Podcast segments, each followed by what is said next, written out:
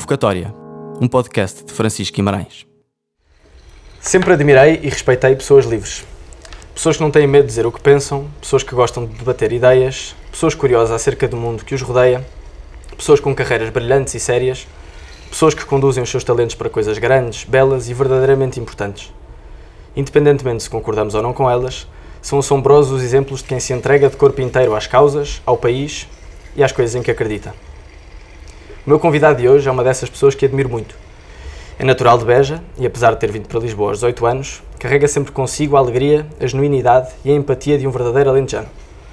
Estudou Engenharia Civil e cedo percebeu que era um homem do mundo. Foi para Paris, estudou em Harvard e trabalhou em Londres, tendo tido cargos muito importantes em empresas de dimensão mundial. Tem uma ligação muito forte ao PSD e à política. Foi um dos responsáveis da negociação do Orçamento de Estado de 2011, foi deputado, foi secretário de Estado adjunto do Primeiro-Ministro e representou Portugal na Comissão Europeia nas áreas de investigação, ciência e inovação. A admiração que muita gente tem por ele é notória e bem visível. Não só por aquilo que já escreveu e já se disse, mas também pela quantidade enorme de condecorações e honras que já lhe foram concedidas. E essa admiração vem de todos os quadrantes políticos, da esquerda à direita. Cometo agora uma pequena inconfidência. Conheci-o há uns tempos no Prós e Contras e, além das qualidades que já mencionei, fiquei impressionado pela lição que nos deu.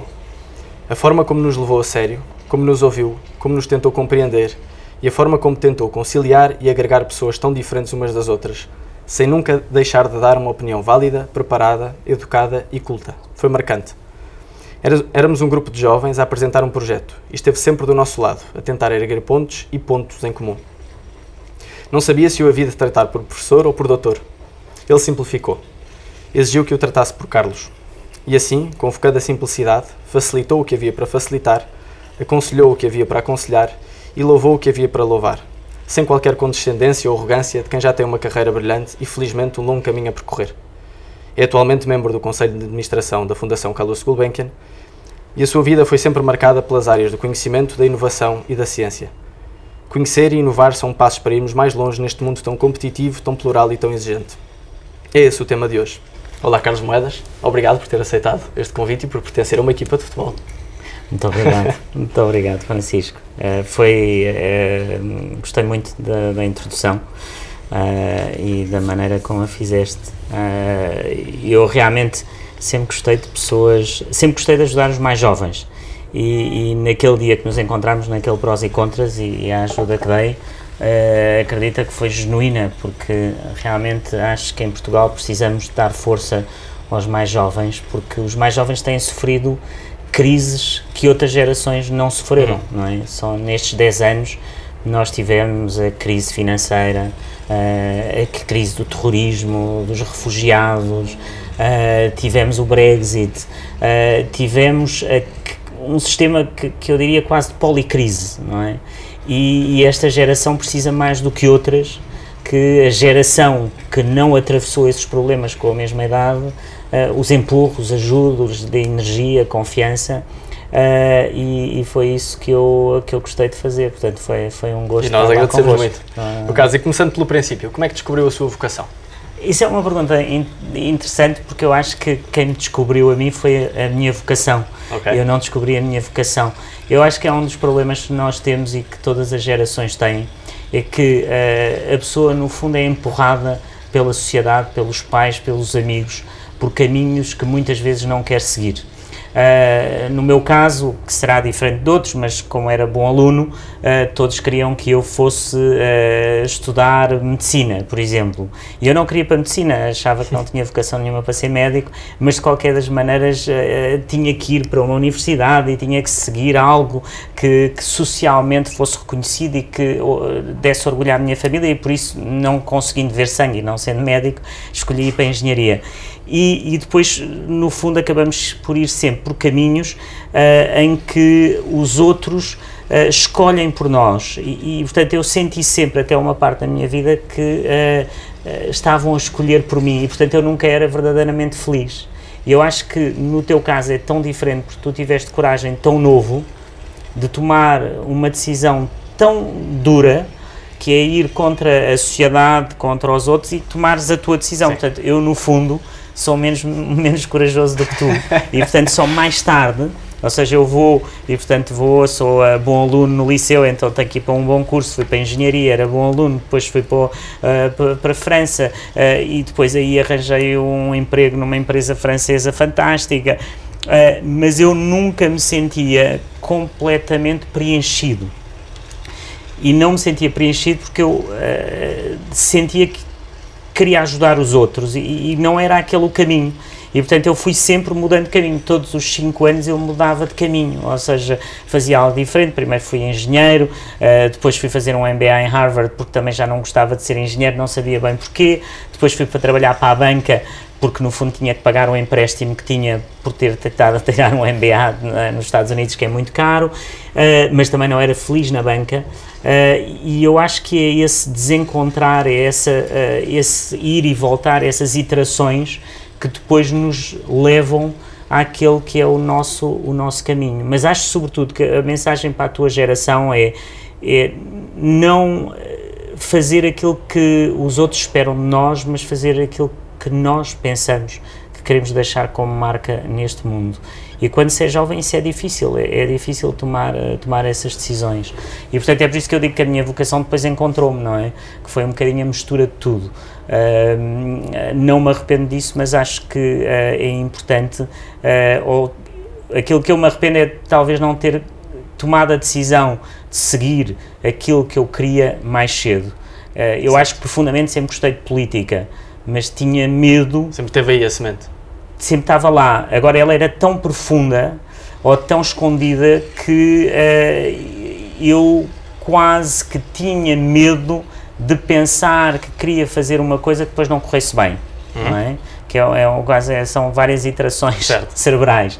E então a pessoa esconde sempre, é um bocadinho a pessoa dizer, ah, o que eu queria era fazer isto mas como tenho medo de falhar, vou escondendo essa parte de mim, vou abafando e vou fazendo outras coisas em que se falhar ou não é igual, porque não era bem aquilo que era o meu sonho. Uh, e eu acho que fui sempre escondendo essa parte de mim, da, da parte uh, de servir o público, de servir as pessoas, porque é isso que eu gosto na política. Nem sequer sou, acho que não, não sou uh, um, um daqueles políticos que, que gosta da política só pelo jogo político, isso não me interessa muito, mas a política no servir pessoas, isso era isso que me interessava. E um dia eu vi no técnico, há, há, há uns anos atrás, o António Guterres que falava exatamente daquilo que ele sentia uh, desde muito novo, de uh, servir as pessoas e de ajudar as pessoas. E identifiquei-me imenso com isso, uh, de, um sentimento muito estranho de uma necessidade de ajudar as pessoas, mas que é um sentimento quase egoísta, porque é, é o ajudar as pessoas faz bem. Exatamente, exatamente. Portanto, não, não sei se também é um sentimento assim tão. As pessoas dizem, ah, não, ele gosta muito de ajudar as pessoas, não, mas de certa forma pode ser também egoísta. Mas não acha que são essas iterações que vão solidificando o caminho para que agora esteja mais preparado para fazer o que verdadeiramente é, é feliz? O que verdadeiramente Sim, faz feliz? não, eu, eu acho que, uh, o, que aquilo que eu fui aprendendo uh, é que. Uh, para se realmente ser bom numa área, é preciso conhecer outras áreas, é preciso viver outras experiências. E, e aquilo que me diferencia dos outros políticos é ter vivido essas outras experiências, uh, é ter tido paixão pela ciência, uh, é ter vivido num mundo privado, de empresas privadas. Todas essas experiências constroem a própria pessoa. E, e, por isso é importante que a pessoa as viva e que tenha diferentes experiências entre os 20 e os 35 anos. Eu acho que é uma altura extraordinária para se vivendo com experiências diferentes. E qual é o ponto de partida para conhecermos o mundo? O ponto de partida para conhecermos o mundo, eu acho que é uma curiosidade inata. Sabes que eu, eu nasci em Beja nos anos 70, uh, ah, em que, como eu costumo dizer, Portugal ainda era preto e branco. É?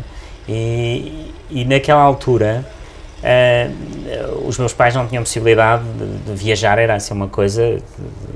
Eu ia passar as férias à Zambujeira do Mar, mas não era porque era trendy, era porque era barato naquela altura. E, e, e, eu tive sempre, desde miúdo, o sonho de viajar, não é? É uma necessidade de, de, pensar como é que será lá fora, ou como é que funcionam os outros países. Essa curiosidade era muito interior, é engraçado, era uma curiosidade que vinha de dentro de querer viajar, de querer ver o mundo, de conhecer o mundo. E eu acho que hoje, uh, mais do que nunca, isso é essencial para a tua geração, porque aquilo que nós vemos de, de intolerância ou que vemos de uh, um mundo fechado vem de uma geração de certa forma que tem que é binária em que há uma parte da tua geração que viaja muito, que conhece o mundo, que é tolerante, que gosta dessa diversidade, que é criativa, e depois outra que por razões económicas não tem sequer possibilidade de o fazer e portanto vive num mundo fechado, separado, intolerante e tem medo do outro. Uhum. Uh, e, e, eu acho que esse é um dos grandes desafios que temos pela frente, porque na minha altura, mesmo vindo de Beja, mesmo vendo numa família que não tinha possibilidades, era possível, não é? Era certo. possível. E eu acho que hoje, de certa forma, eu não sei se é impossível, mas é muito mais difícil. Uh, eu agora ganhei um prémio da isto de, de, é não, não é para, é só aqui um à parte ganhei um prémio da Universidade de Coimbra anual e decidi Sim. dar esse prémio, dividi-lo em bolsas de estudo, para, para realmente dar essa possibilidade àqueles que não têm essa possibilidade. Porque há aqueles que estão, têm muitas dificuldades e, portanto, já têm, de certa forma, uma ajuda da Segurança Social, mas depois há outros jovens portugueses cujos pais estão um bocadinho acima desse limiar da ajuda da Segurança Social, mas também não têm nada é muito pouco, não é? E, sim, portanto, sim, como sim. é que nós vamos? Obviamente, o que eu faço é uma gota d'água, mas uh, acho que outros deviam também fazer. Uh, quando se recebe um prémio, a pessoa diz: Olha, recebeu o prémio, vou dar, vou, vou dar aqui, vou dividir o prémio em várias bolsas e, e vou dar, dar essa oportunidade, porque eu acho que isso hoje é muito mais difícil do que no meu tempo. Hum, mas pensa que é essa curiosidade que, que faz atenuar certas, diferença, certas diferenças ou ou a, a, tal intolerância que estava a falar? Uhum. É, é por aí que começa? Pela, pela, pela por essa curiosidade. curiosidade. eu acho que sim, eu acho que tive, tive a sorte de ter professores, de ter uh, pessoas que numa idade uh, muito que eu era muito miúdo, de me inculcarem esse gosto por, pelo outro, por, por o que é diferente, não é? Vivendo eu em Beja numa terra muito pequena, não é? e tenho assim dois ou três professores que me marcaram, cá está numa escola pública uh, no meio do Alentejo, uh, que, que, me marcaram para a vida e que me deram esse gosto de conhecer o mundo. E, e, ainda poderia aqui dizer os vários nomes de todos esses que, que, que nessa altura me transformaram a vida. E porquê? Porque naquela altura ser professor do ensino secundário era uma profissão de prestígio. Eu acho que infelizmente uh, Hoje isso já não acontece, nós temos que voltar a valorizar uh, aquilo que é a profissão de ser professor do ensino secundário, é, é das coisas mais importantes. Uh, diria que só mais importante é professor do ensino primário e depois é ensino secundário, Exato. porque to, toda essa parte é aquilo que, que vai fazer deixa que a nossa vida, não, é? deixa marcas para o resto da vida, gente, é? positivas e negativas. E, e, realmente eu acho que esse gosto vem, vem daí.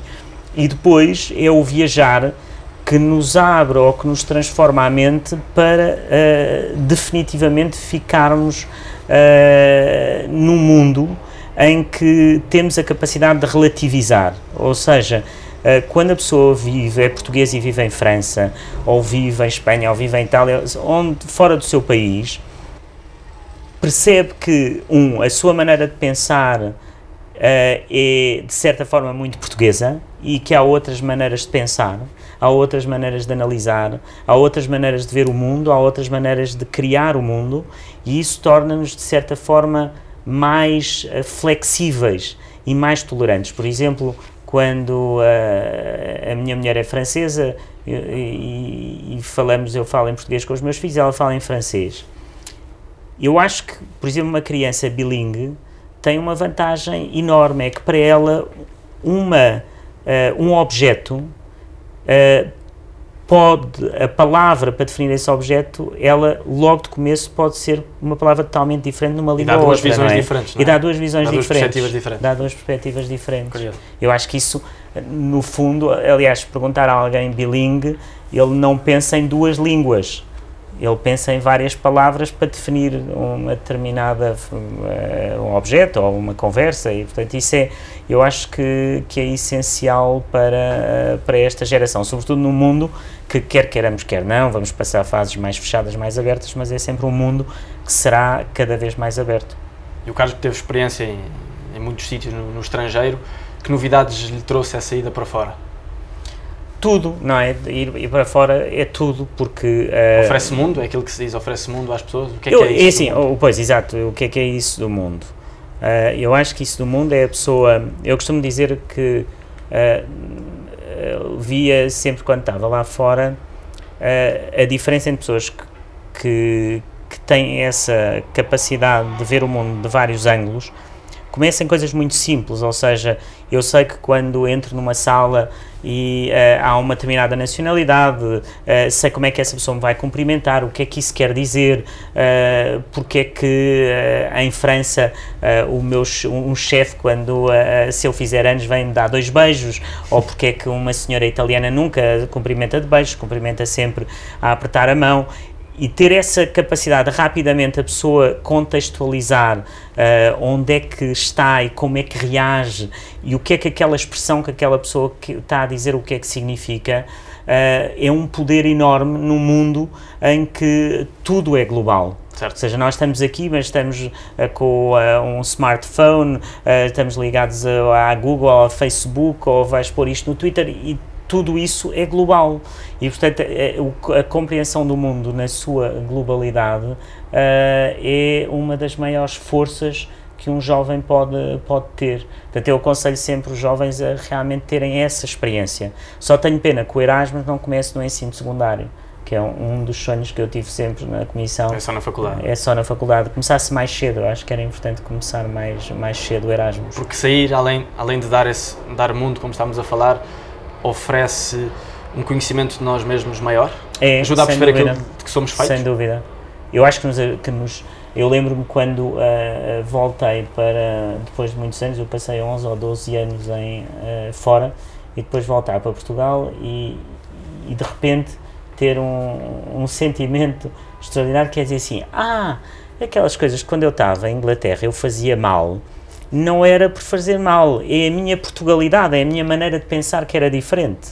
Não é? Sim. E, e, e ter uma consciência sobre nós próprios que é muito difícil se não tivermos tido essa abrangência e essa vivência que é, uh, acho que, que nos conhecemos de uma maneira muito diferente do que alguém que nunca foi confrontado com essas, com essas diferenças. Uh, ou uh, estar num país árabe e, e, e, perceber que naquele país árabe muitos daqueles costumes são também tão nossos, tão portugueses e conseguir uh, quase que tocá-los.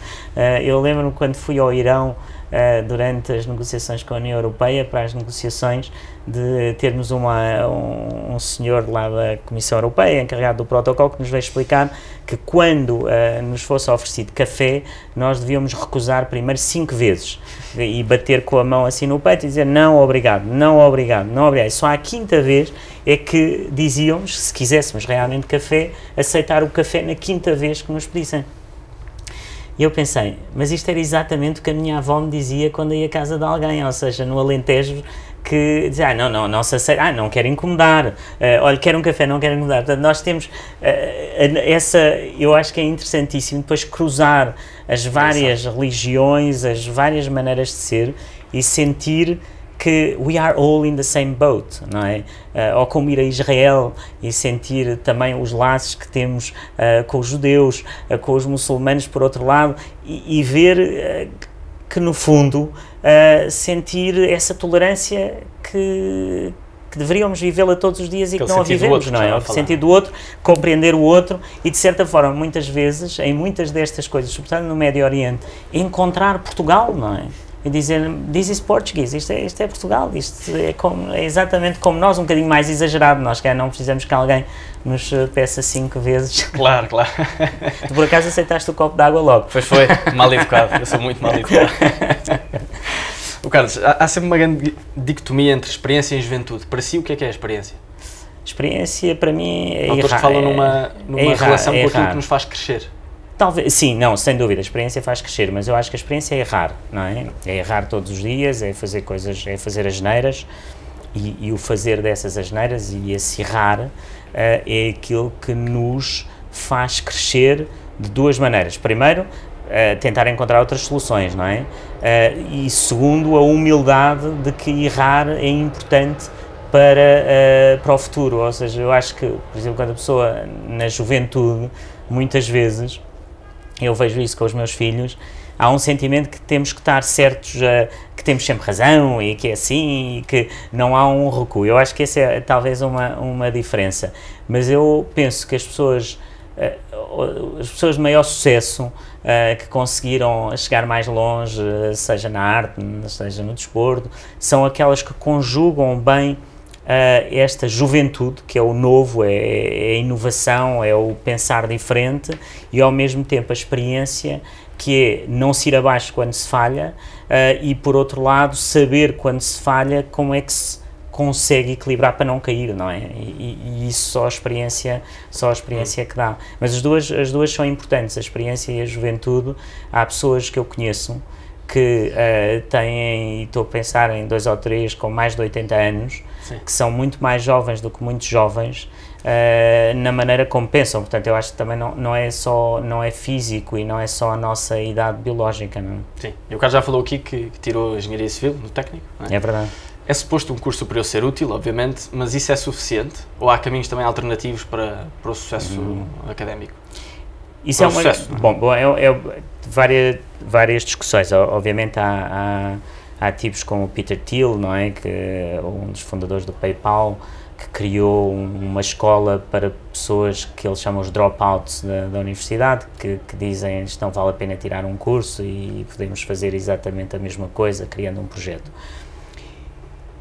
Dois pontos. Eu penso que uh, em Portugal, uh, de certa forma, historicamente e, e a seguir à Revolução, Uh, se criou muita ideia de que todas as pessoas têm que ter um curso superior. Eu não acho que todas as pessoas têm que ter um curso superior.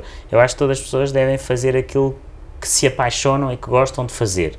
E para isso têm que ter competências para o fazer. Essas competências podem vir de uma habilitação universitária, mas também podem vir daquilo que é a experiência de vida. Por exemplo, eu quando comecei a trabalhar em França, nos anos 90, em França, muitas pessoas entravam para a empresa onde eu entrei e depois, ao fim de 5 anos, pela experiência, ficavam engenheiros porque já tinham essa experiência, okay. ou seja, vinham às vezes com um curso médio ou muitas vezes saídos do liceu, começavam de baixo a trabalhar.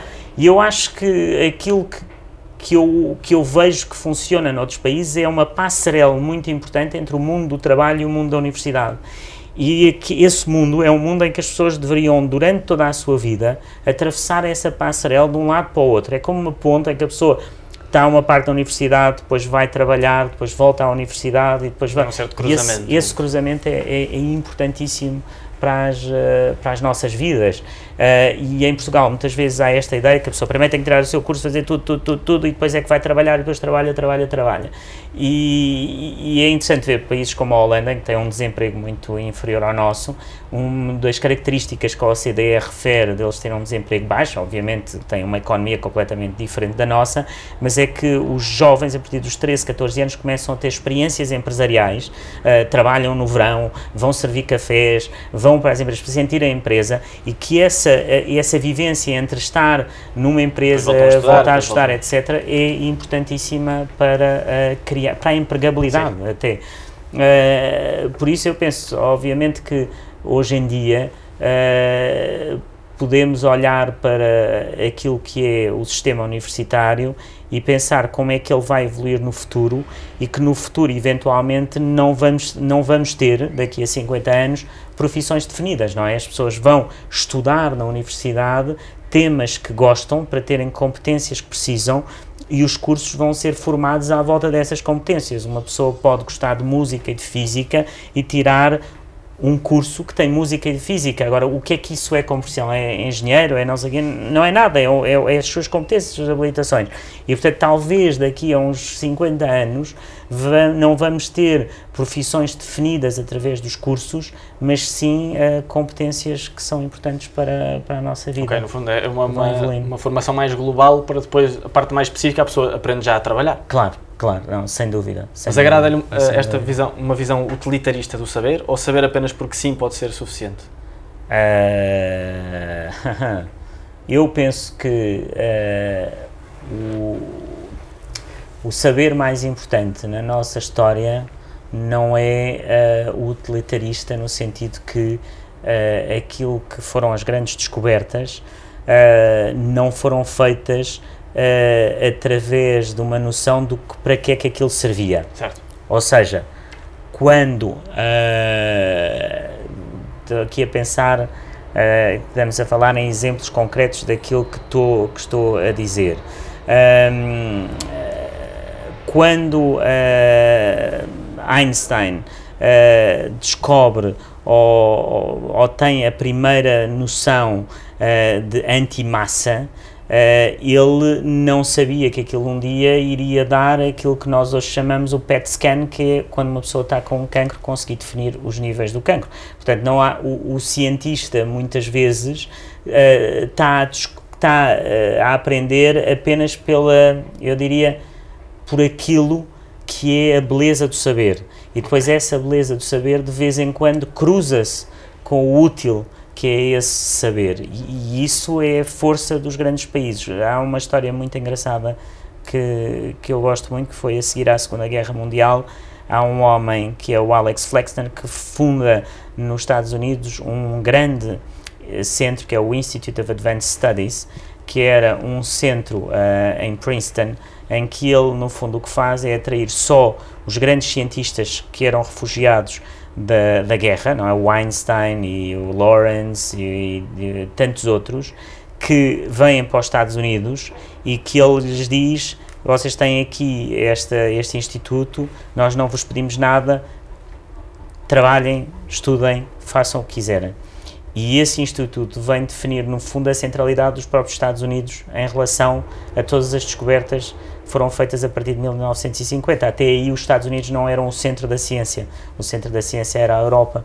E, e portanto, um, a tua pergunta, um, a, a, resposta é um bocadinho contraintuitiva, ou seja, que é para nós termos a utilidade do saber, temos que dar muito aso àquilo que é o não utilitário do saber. Okay. E o Flexen escreveu um livro que era muito giro, que eu vou tentar lembrar do título, que era The Usefulness of Useless Knowledge.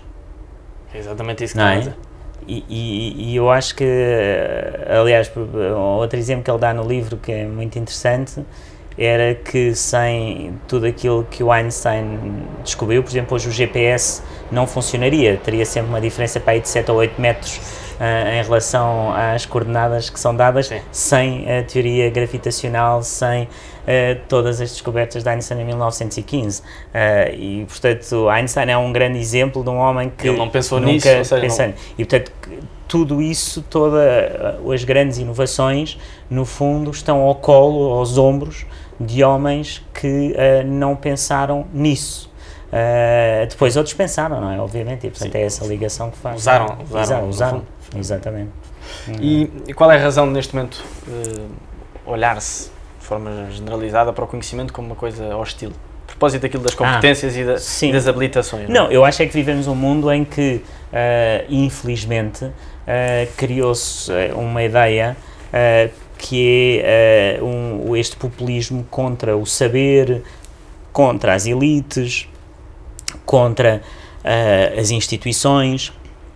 E isso é muito perigoso, é muito perigoso para, para o nosso futuro, porque uh, as pessoas dizem, ah, agora em França os coletes amarelos estão aqui a lutar uh, contra as instituições, mas eles vão estar a lutar contra as universidades e vão lutar contra os professores, portanto nós temos um, estamos a viver um momento em que esse sentimento anti-elite, logo anti-saber, é muito uhum. forte. É? é? bom não esquecer, tipo, ainda antes de toda esta pandemia, uh, um país como França, 40% das pessoas achavam que não deveriam vacinar os filhos, não é? Portanto, numa altura em que nós temos todos o conhecimento sobre as vacinas, sabemos a importância das vacinas, um país desenvolvido como França tinha uh, rácios extraordinários, pessoas que achavam que as vacinas podiam ser prejudiciais. É impressionante, não é?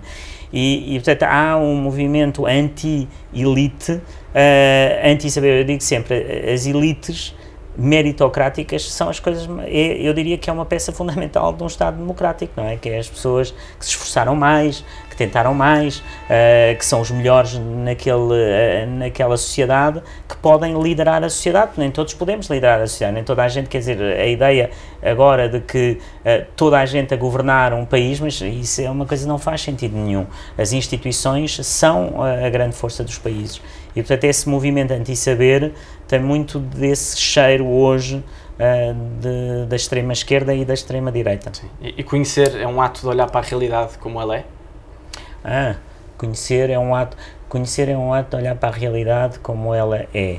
Uh, não sei, não sei se é.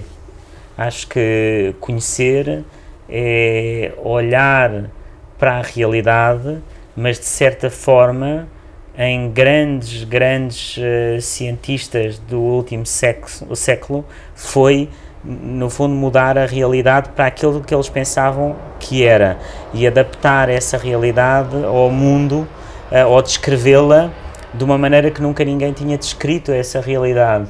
Eu acho que you can shape reality, não é? Ou, ou seja, uh, acho que de certa forma uh, o saber também vai construindo a própria realidade, ou seja, é, é uma relação bionívoca entre... Porque há coisas que não são imediatas. Não, acho que há coisas que não são Estão imediatas. mais escondidas, portanto a realidade depois toma outra forma. Claro, e porque a maneira como tu olhas para a realidade também vai transformando. Mas é? conhecer é um ato de empatia pelas coisas, ou, sim, ou não? Ou seja, um miúdo que estuda matemática à medida dúvida. que se vai apaixonando pela matéria, Sim. vai, vai, vai aprofundando cada vez Claro, mais. não é? claro. Isso é o António Damasio, que é um dos maiores neurocientistas portugueses e de mundiais, não é? Que ele não, é? António Damasio dizia, tinha ah, num livro que ele escreveu muito interessante, que era O Erro de Descartes, Uhum.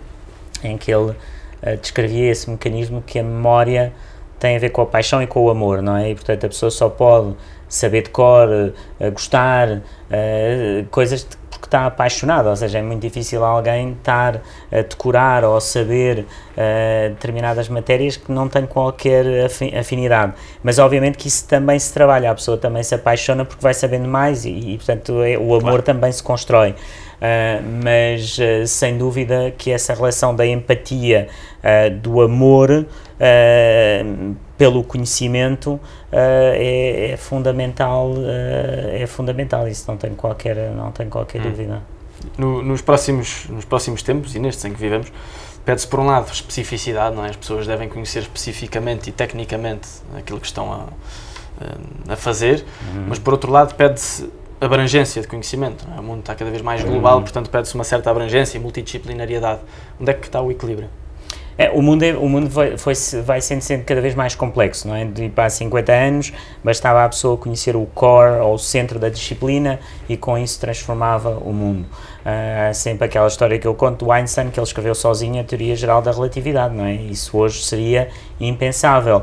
Quando, ah, 100 anos depois, ou seja, há dois ou três anos, quando se provou que a teoria de Einstein estava correta através das chamadas eh, ondas gravitacionais que, foram eh, estudadas. O artigo científico, o trabalho que foi feito para provar o que Einstein estava certo 100 anos depois, tinha mil cientistas de pontos diferentes do planeta.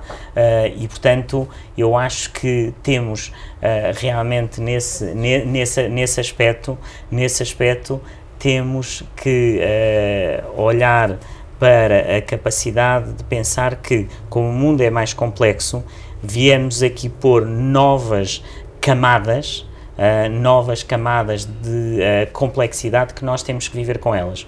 Temos que conhecer bem o centro das disciplinas e agora, neste mundo em que vivemos, temos também que navegar à volta da disciplina nessa tal interdisciplinariedade.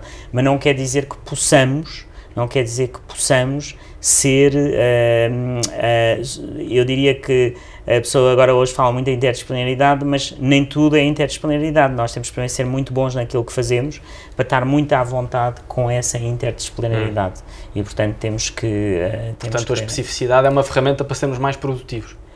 a especificidade ela é importante naquilo que é o conhecimento core que nos permite navegar, ou seja, por exemplo, quando eu estou a inovar ah, sobre um determinado campo, por exemplo, sobre as baterias, eu quero fazer uma nova bateria, ah, hoje fala-se muito numa bateria quase perpétua, ou seja, que não é necessário carregar essa bateria.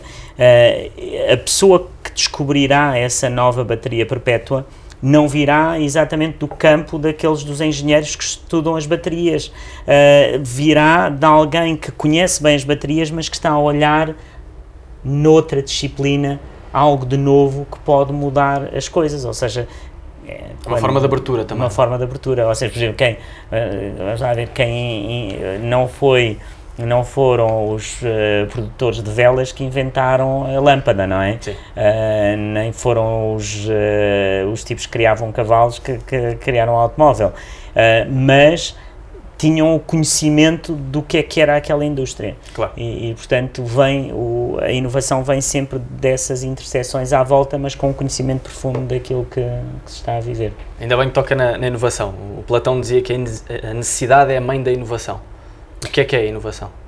A inovação, eu gosto muito de uma definição de uma professora que tive em Harvard que dizia que a inovação é algo de novo e útil. Uh, porque há muitas coisas novas que não são úteis e há muitas coisas úteis que não são novas. E a inovação é apenas isso, também não é assim nada, as pessoas é, é algo novo e útil, não é? Portanto, isso é inovar, Portanto, é, é, a inovação é isso. Uh, aquilo que nós vemos, e acho que, que obviamente uh, vimos isso durante a pandemia, é que a necessidade aguça realmente o engenho dessa inovação. Normalmente nas empresas, quando se está a inovar, uh, pede-se sempre às pessoas, ah, mas é preciso analisar mais isto, é preciso estudar mais isto, é mais um estudo, e neste momento aquilo que vimos durante a pandemia é que não havia tempo para isso e, portanto, inovou-se muito mais. Houve claro. um, uma inflação, no bom sentido, daquilo que foi a, a inovação. Certo, exatamente. E onde é que se encontram os eus na inovação e no conhecimento? Ou seja, qual é o papel da humanidade de cada pessoa no caminho da inovação e do conhecimento? Porque normalmente fala-se numa. Qual é o papel da geração X ou da geração Y? Hum. Qual é o papel da humanidade de cada um? Na inovação é uma, eu penso que cada vez mais, não é? Quanto mais o mundo for digital, maior será. Uh, é contraintuitivo o que eu vou dizer que é uh, quanto mais entramos no mundo digital, mais importante é a nossa própria humanidade, porque uh, é ela que vai definir essa diferenciação. Por exemplo, quando se criou uh, ou quando apareceu a eletricidade, ao princípio essa eletricidade era um fator de uma vantagem competitiva das empresas. Quem tinha eletricidade conseguia produzir mais.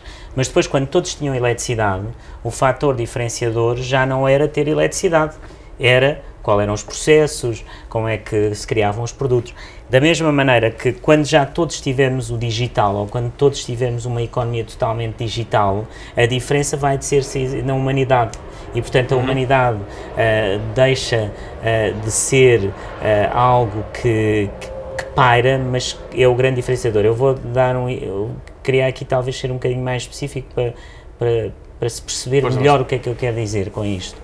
Uh, nós, até antes da pandemia, no fundo, banalizávamos a presença física. Ou seja, qualquer coisa, olha, vamos nos encontrar, vamos falar, etc. Uh, ah, hoje, depois da pandemia, a presença física, ou seja, se estamos aqui os dois, é porque queremos muito estar aqui os dois. E aquilo que retiramos dessa experiência é muito superior ao que se estivéssemos online um a falar com o outro. Sem dúvida. E essa humanidade vai ser cada vez mais importante. Portanto, é, é countersensical, como dizem os, os, americanos, mas é verdade, quanto mais digital, maior a nossa humanidade será importante para o nosso futuro. E talvez seja no meio dessa ponte que nós estamos agora, uhum. Eh, no nosso desenvolvimento humano. Qual é a relação entre tradição e inovação? Como é que se conjuga as duas coisas? A tradição, uh, tradição e inovação é uma relação curiosa, é um bocadinho.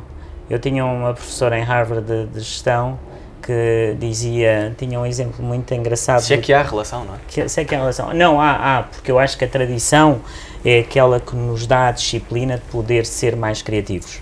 Ou seja, quando uh, eu sou um jogador de futebol uh, e que estou a treinar para pôr a bola numa determinada posição e repito aquilo mil vezes, aquilo que eu estou a tornar é um automatismo nessa tradição que eu estou a criar na minha própria eh, cabeça, Sim. para quando a bola chegar naquele ângulo eu nem sequer pensar e tocar na bola.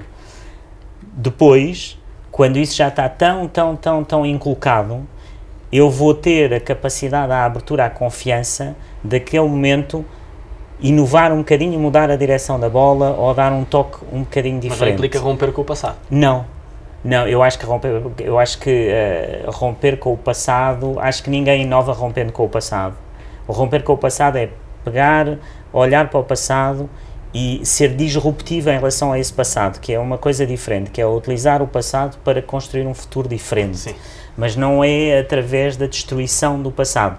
Eu estava a interpretar mais a pergunta porque eu estava a pensar mais na tradição em relação à disciplina Sim. e em relação àquilo que eu acho que a tradição nos traz, que é a, a disciplina de fazer as coisas, de repetir as coisas para depois termos espaço mental para criar, não é? Porque não, não, não pode ser só criação.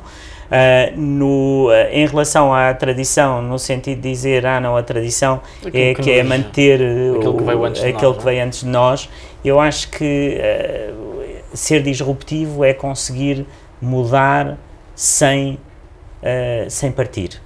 Eu acho que uhum. isso é, acho que os maiores inovadores são aqueles que conseguem fazer isso. Ou seja, quando nós passamos do telefone fixo para o telemóvel, nós não estamos a destruir de um dia para o outro o telefone fixo. Ele vai desaparecendo por si só, mas não há uma destruição, há apenas um criar sobre aquilo que era o telefone, que era a comunicação, dizer não, temos aqui outro instrumento que também permite essa comunicação, mas a tradição. E pegar na essência daquilo que era o telefone. Da essência que era o telefone. Exatamente. Isso não desaparece. Isso não desaparece, okay, isso nunca curioso, desaparece. Curioso.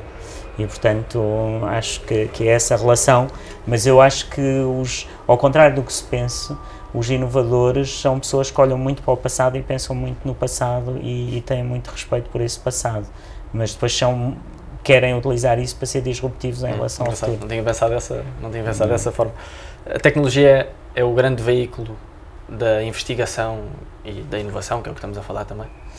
A tecnologia, sim, não, a, a, tecnologia é um instrumento, ou seja, a tecnologia é um instrumento para uh, olhar para, para o futuro e para um, uh, conseguir, olhando para o futuro, ter uh, mudar esse futuro, mas também se pode mudar através do design, através do processo, tudo isso é inovação. A inovação não é só tecnológica, uhum. uh, ou seja, eu acho que isso também é importante e talvez aí Portugal deixou ou pensou que em certos momentos da nossa, do nosso desenvolvimento que era apenas tecnológico, que era apenas tecnológico. Pois, normalmente quando olhamos para a inovação, Exato como é que através da tecnologia podemos ter um mundo mais, mais produtivo e ao mesmo tempo mais humano? Uh, como é que podemos ter um, um, mundo mais produtivo e um mundo mais humano?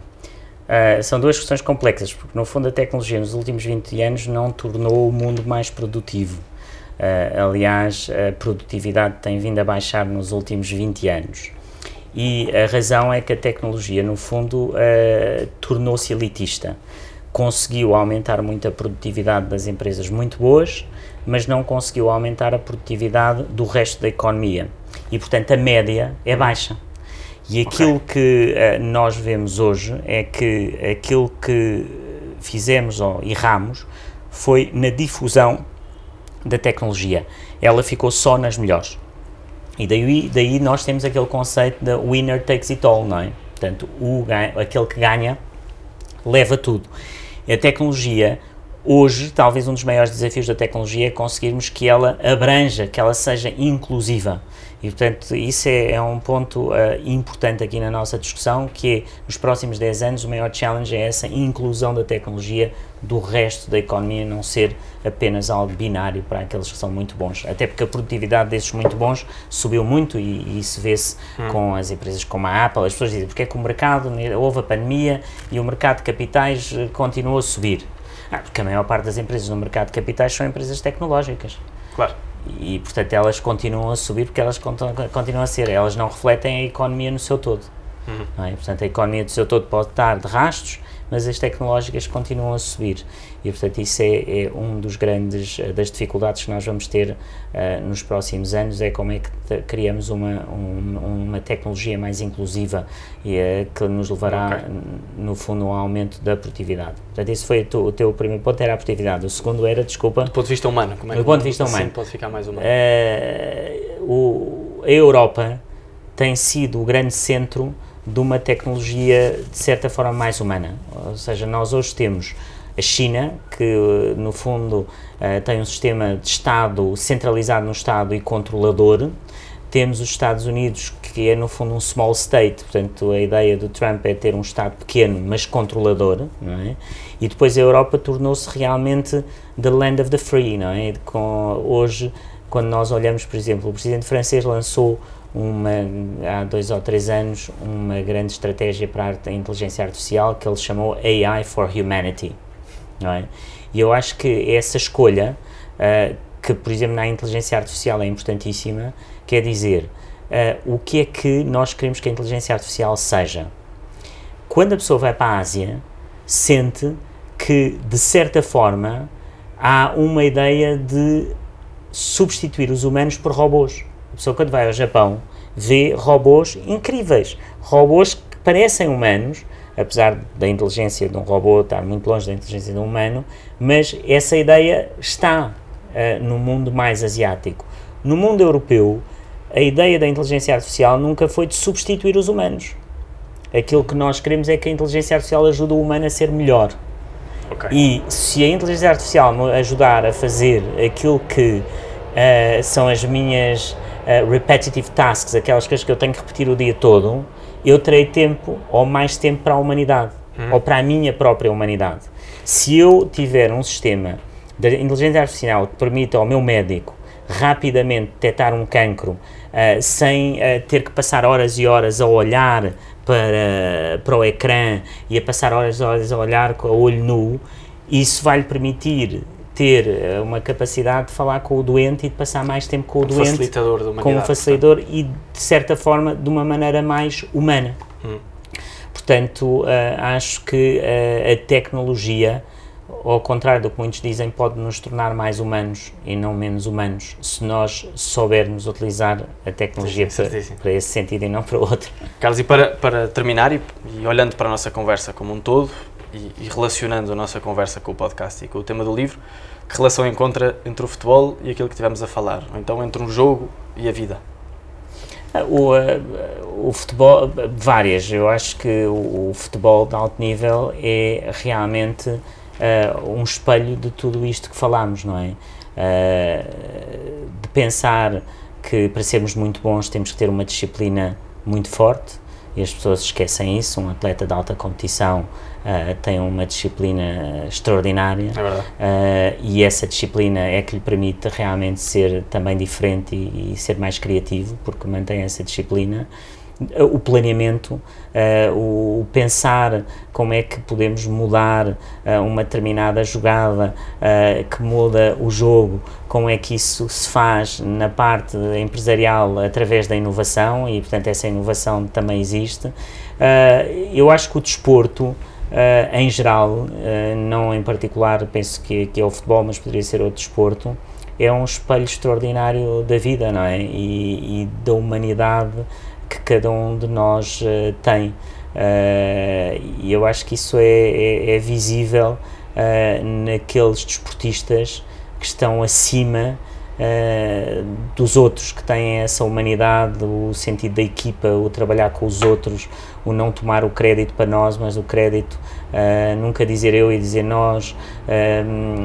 eu acho que o desporto é, é, infelizmente, durante muitos anos em Portugal, o desporto era considerado nas escolas algo de secundário àquilo que era o centro daquilo que se fazia. Eu acho que isso foi um grande erro. Acho que o, o desporto uh, é essencial para a ciência, é essencial para a música. Tu, tudo, tudo isto conjuga, tudo se conjuga, tudo se conjuga um e faz parte de um todo. E, acho que eh, eu, é engraçado. Os grandes cientistas que conheci ou tinham sido grandes desportistas ou tinham sido grandes músicos. É uma coisa engraçada todos tinham tido um passado nessa área, não é? E que isso lhes tinha, dado, lhes tinha dado uh, imensa força uh, na sua capacidade, na sua resiliência, e isso é muito interessante. É, isso é muito interessante. acho que, que é um, um ponto interessante que eu aprendi durante estes cinco anos como, como comissário europeu, desde Uh, estava aqui a pensar na Fabiola Gianotti, que era pianista e que depois que é hoje a diretora-geral do CERN. Um, encontrei uh, outros uh, que tinham praticado desporto de alto nível, uh, na Suécia, grandes cientistas. Foi, foi, realmente encontrei sempre muito esses cruzamentos. Eu acho que, que esse cruzamento existe mesmo. acho que as pessoas muito completas gostam de desporto e gostam de música. Espetacular. Muito obrigado, Carlos Obrigado, Moedas. Francisco.